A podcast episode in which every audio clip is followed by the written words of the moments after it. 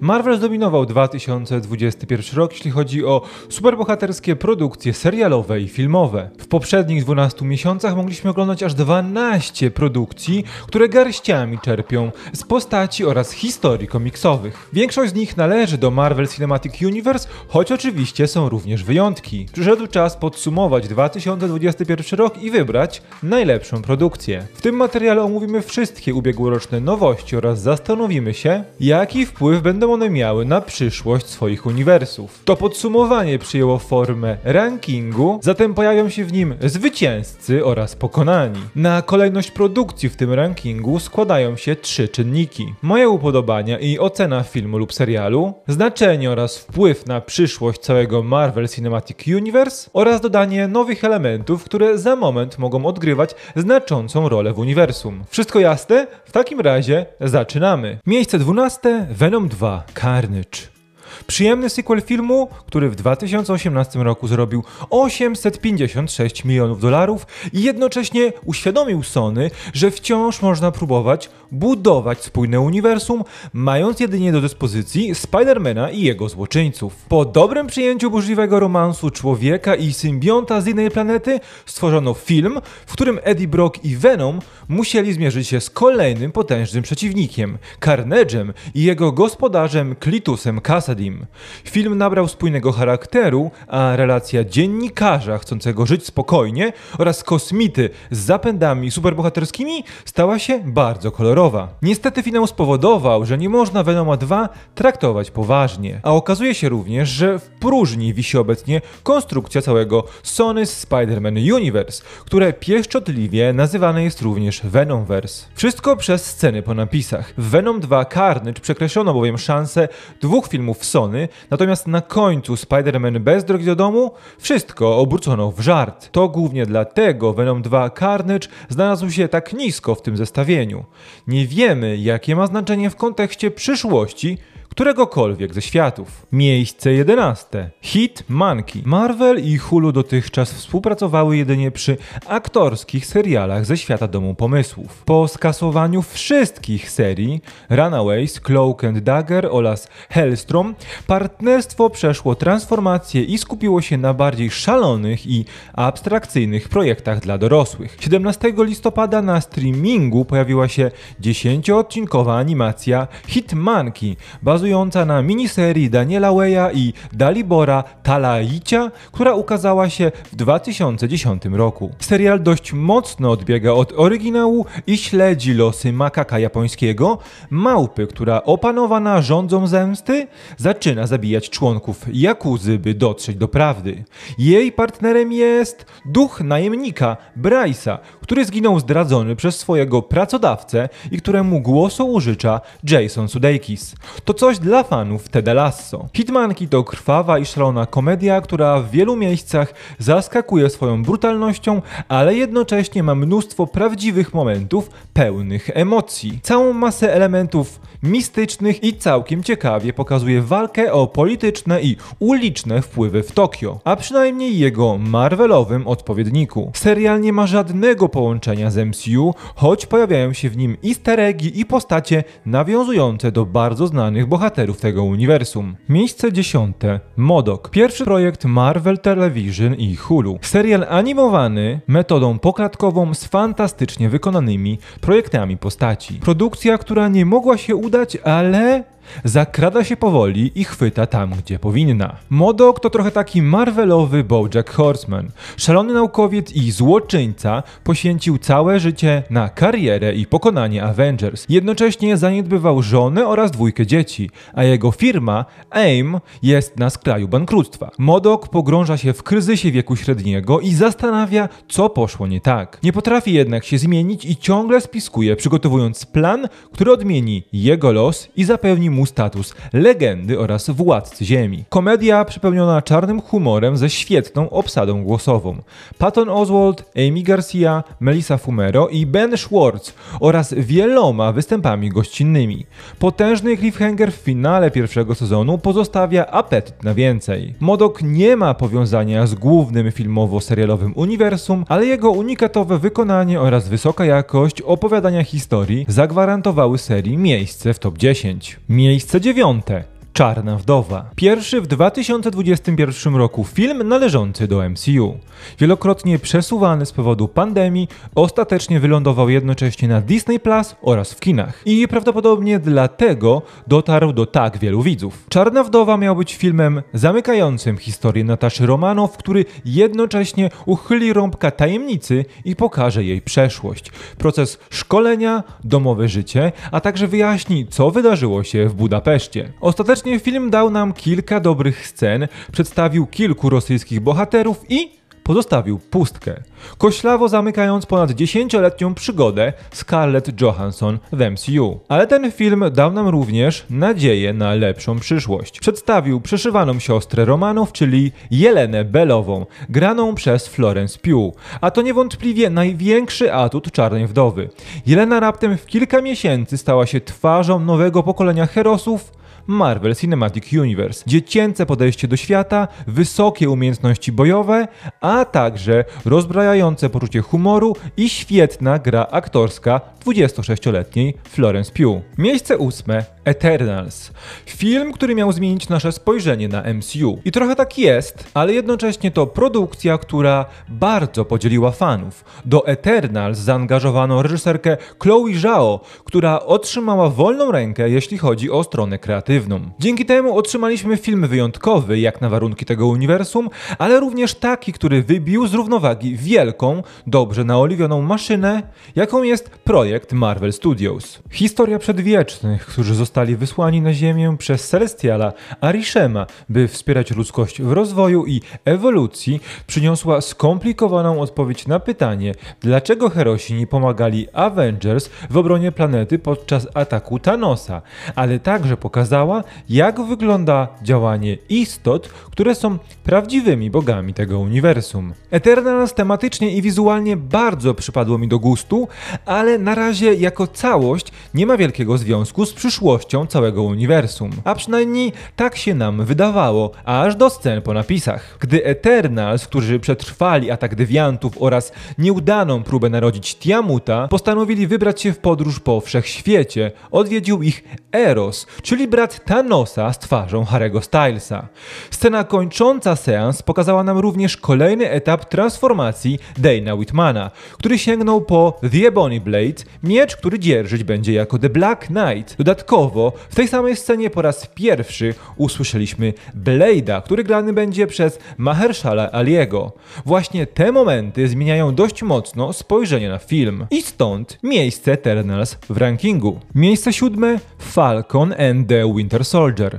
Drugi serial M C U, który pojawił się w dwa tysiące dwudziestym pierwszym roku. Spodziewaliśmy się po nim naprawdę wiele, ale uważam, że przesadziliśmy z oczekiwaniami. Seria zrobiła to, co do niej należało i niewiele więcej. Po decyzji Steve'a Rogersa świat pozostał starczą, ale bez Kapitana Ameryki. Steve na swojego następcę wybrał Sama Wilsona, który nie czuł się na siłach. Za złe miał mu to Bucky, który również nie wiedział, jak poradzi sobie bez Rogersa. Wszystko wykorzystał oczywiście rząd Stanów Zjednoczonych, który obsadził Johna Walkera w roli nowego Capa. Serial pokazał nam świat po blipie, udowodnił, że aby być bohaterem nie potrzeba supermocy, wystarczy jedynie egzoskrzydła i tarcza z vibranium, a jednocześnie udowodnił to, co wiedzieliśmy od Civil War.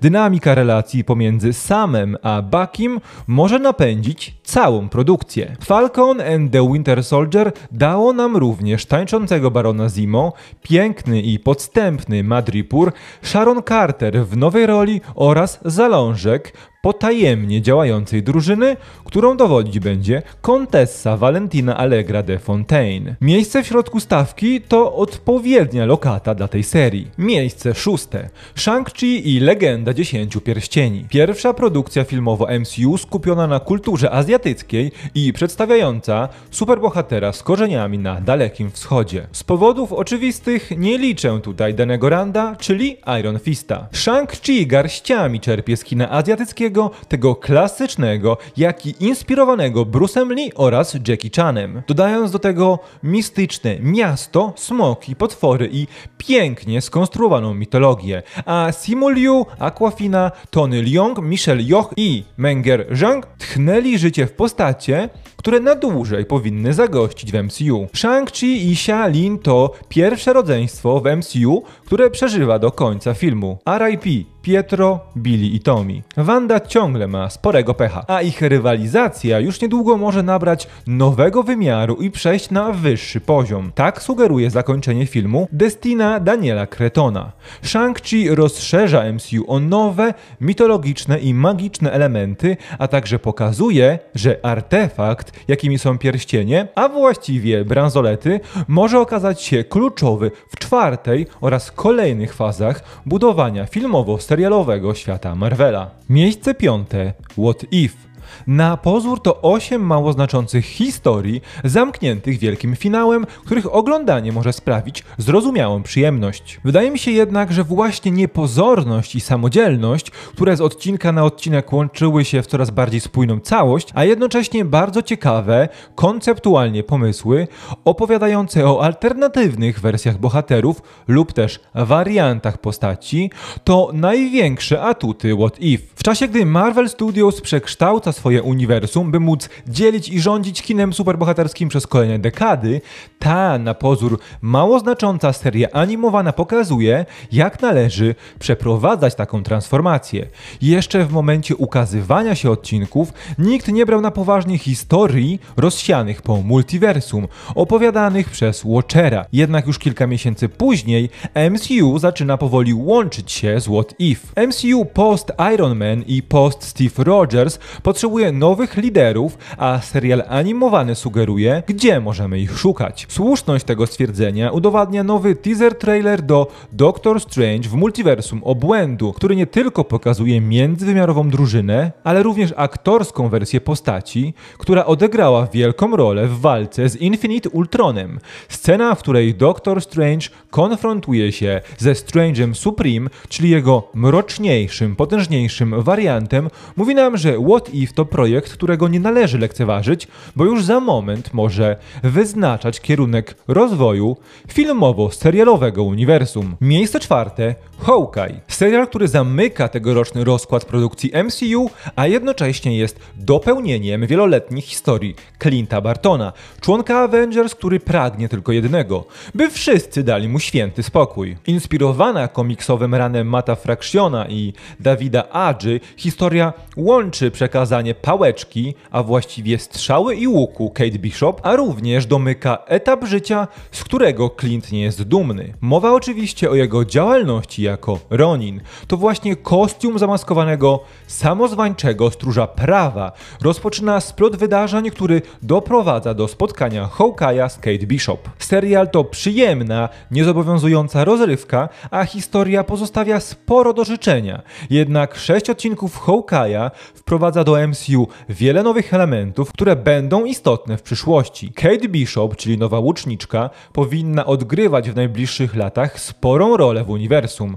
Proszę w końcu o zapowiedź Young Avengers, tak samo jak Jelena Belowa, która jest gwiazdą tego spektaklu. Produkcja wprowadza, a może raczej przywraca, jednego z najlepszych wilanów całego świata Marvela, czyli Wilsona Fiska, a k a. Kingpina, a także pokazuje nam Maję Lopez, czyli Echo, która z wielu powodów komiksowych oraz pozaekranowych jest wartościowym dodatkiem do całego filmowo-serialowego świata Domu Pomysłów. Miejsce trzecie. Loki. Serial, wobec którego mieliśmy ogromne oczekiwania i który te oczekiwania przekroczył. Podróż przez czas i wymiary rzeczywistości z Lokim Laufeysonem to przygoda, która co odcinek dostarczała setek nowych teorii. Część z nich okazała się prawdziwa i w znaczący sposób zmieniła lub zmieni nasze spojrzenie na M C U. Loki, Sylwii, Mobius M. Mobius, polowanie T V A na warianty, a także wielkie kłamstwo i nadejście He Who Remains, który pilnował multiversum. Serial Marvela na Disney Plus jest dla nas przewodnikiem po działaniu wieloświata i choć nadal nie mamy wielkiej pewności co do kierujących nim reguł, to wiemy, że to, co zbliża się, stanowi ogromne zagrożenie dla całego M C U, nie tylko dla bohaterów tej serii. Rozkwit Lokiego i nawiązanie głębokiej relacji z Sylwii, której finał nie ułożył się po niczyjej myśli, na pewno nie po myśli postaci granej przez Jonathana Majorsa, to deser po przepysznym obiedzie, a cała masa easter eggów, które znajdowaliśmy w tej serii, to kwintesencja komiksów zamknięta w sześciodcinkowej serii. Miejsce drugie. Spider-Man bez drogi do domu. Ostatni i najważniejszy film M C U w dwa tysiące dwudziestym pierwszym roku. Zakończenie trylogii Homecoming, które całkowicie zmieniło status quo pająka w uniwersum, a jednocześnie otworzyło wiele dróg, którymi człowiek-pająk może podążać w przyszłości. Choć jeszcze nie wiemy, w którym uniwersum. Dla jednych to czysty fanserwis, dla innych idealny film superbohaterski. Kulminacja prawie dwudziestu lat dziedzictwa, trzech pokoleń Spider-Man Spider-Manów na wielkim ekranie i historia, która porusza serca nawet tych, którzy nie płakali po Tonym Starku. Potężne przedsięwzięcie, które skupia się przede wszystkim na tym, kim jest Peter Parker grany przez Toma Hollanda oraz jaką duchową przemianę przeszedł przez ostatnie lata. To jednak również postawienie kolejnego kroku w przyszłość Marvel Cinematic Universe. O ile nie do końca jasną, jeśli chodzi o Spidermana, o tyle bardzo klarowną, jeśli chodzi o to, co wydarzy się w całym uniwersum, a właściwie